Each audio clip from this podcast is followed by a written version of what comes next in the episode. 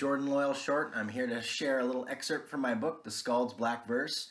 If you enjoy epic fantasy and particularly grimdark epic fantasy, please check out my series, The Dreadbound Ode. Book one is The Skald's Black Verse. Book two is The Weeping Sigil, which was just recently released. Uh, I'm going to read you the prologue from book one, The Skald's Black Verse. Quote, the mischief of the Mara and the malice of the Rog are small misfortunes next to the horror of witnessing your people conquered the proud made to grovel, the beautiful raped, and the wise buried to the dirge of laughter. Bjord Gernson, The Slave's Lament. Anders Nilstrom stood at his own front door as if it were the threshold of hell. He knew he was stalling, fumbling to muster the iron in his belly to do what must be done. But the deal was struck long ago. He tugged his hood down against the hail and stole a look over his shoulder, eyes darting from the well house to the tree line, to the gravestones out by the road. There was no reason it would come tonight, just an old worry. The hidden was little more than a dream now, a shadow in the fog, receding into the abyss year by cursed year. Only the fear was too raw, even at the remove of decades. And now the price was due. If it watched him from somewhere out in the dark, what would it see? A man aged beyond his prime years, the stoop appearing in his shoulders, gray in his beard. Too many lean winters that had left him thin, scarred, and bitter, clinging to the grim hope that it would hold up its end of the bargain. A scream within the cottage jolted Anders from his black thoughts. His shoulders crumpled, and he let out the breath he'd been holding. He whispered a prayer to the Ten Fathers, though he knew it would go unanswered. Damnation waited inside. But it was the only way to be free. Let the fathers judge when it was done. He opened the cabin door, the wooden hinges shrieking, a bucket of well water sloshing in his hand. The fire had dwindled to a bank of embers, before which his daughter Elsa shivered under a pile of coarse blankets. Anders set down the bucket he'd fetched and knelt beside her, his knees protesting. What took you so long? she asked, her voice weak. His precious flower. Fjorl, he called her, from the old tongue, She'd grown to such a beautiful girl. He couldn't tell her he'd been stealing his courage, so instead he lied. I heard Cinder whinnying. He got out of the stall, so I had to chase him back down and take him back to the barn. Anders plucked a log from the cradle by the hearth. He set the wood atop the dying fire and turned back to his daughter. How far apart are the panes, Fjorl? he asked. Not long. She propped herself up, one hand on the dusty floorboard, the other on her belly. I'm dizzy. Where's Braylon? Anders turned his palms up helplessly. Another lie. He had never sent for the midwife. Let's have a look. We can manage without her. He drew back the woolen blanket, and the pair froze, a fresh log crackling in the fireplace.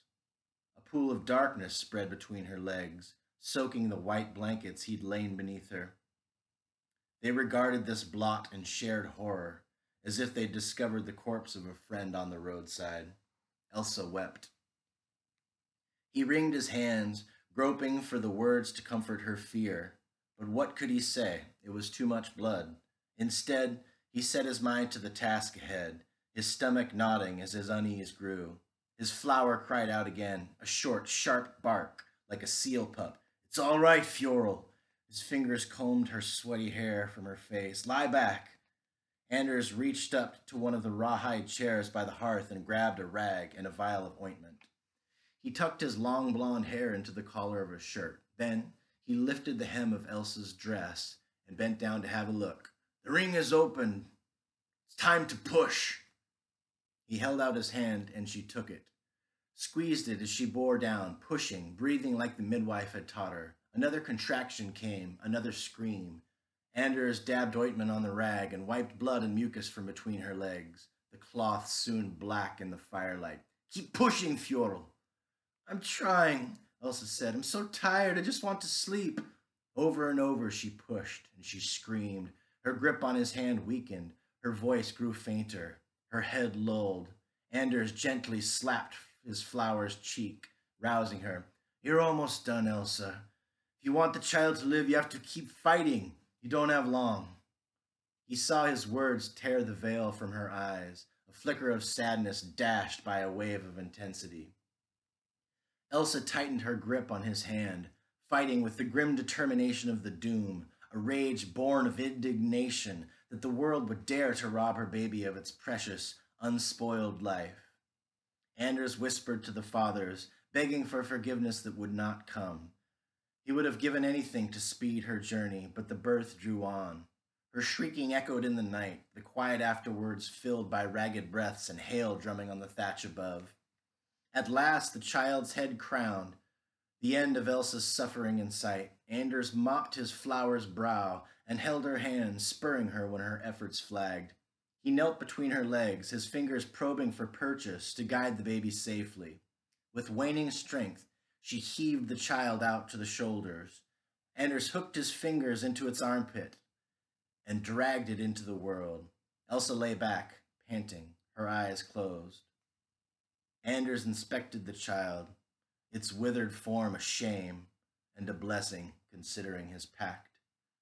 One of its arms had wilted and its brow grew out of proportion to its tiny face. In the old days, they would have left it in the forest.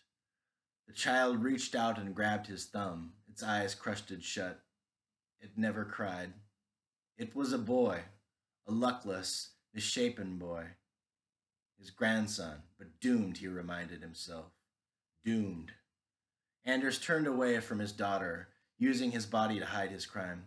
Father, Elsa asked, are you crying?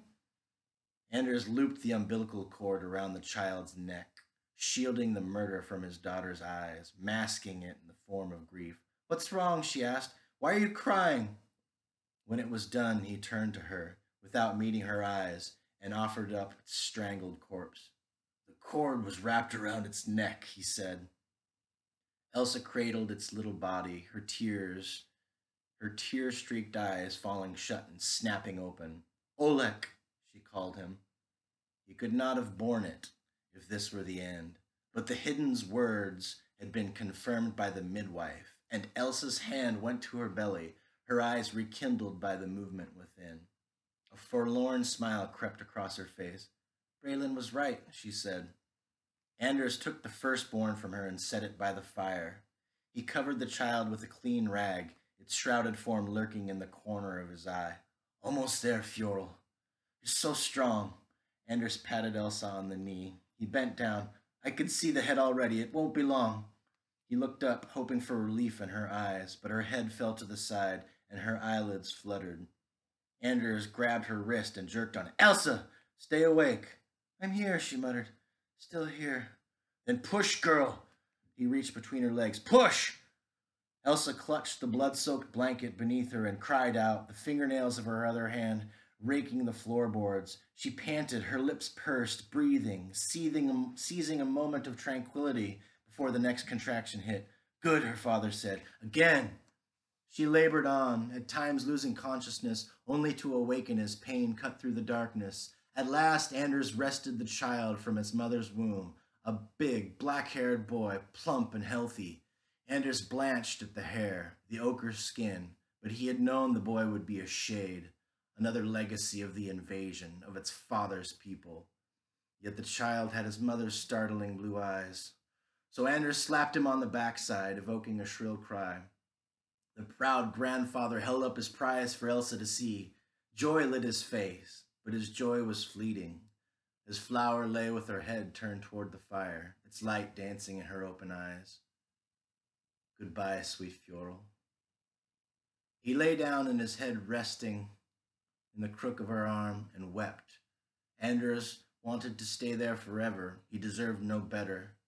But the child's cries awoke him from his grief. The price was paid, but the work still undone. Anders drew his belt knife. He picked up the baby, cradling it in one arm. With his free hand, he cut the umbilical cord. Bror, he told the child. That is what I'll call you. Anders cut the cord of the other child, too, his eyes averted. He listened to little Bror scream, the boy doubt, no doubt frightened by this strange new world, by his brother's absence. The pummeling hail gave way to pattering rain. Anders' heart galloped.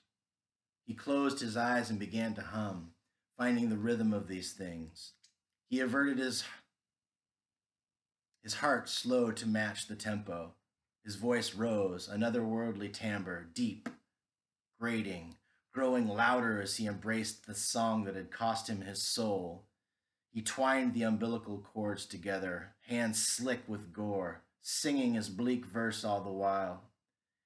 Anders bound the boys with the braid, looping it around their waists, and wrapped them in a clean blanket. His head swayed, violence dancing in his mind's eye. Anders drew his knife again and cut his scarred hand, letting blood drizzle onto the twins. His song ended on a determined note, bled of joy and innocence. His flower had gone where she could not return. His fated grandsons, one spirit, one flesh, wailed a cursed duet. The hidden had promised, he told himself.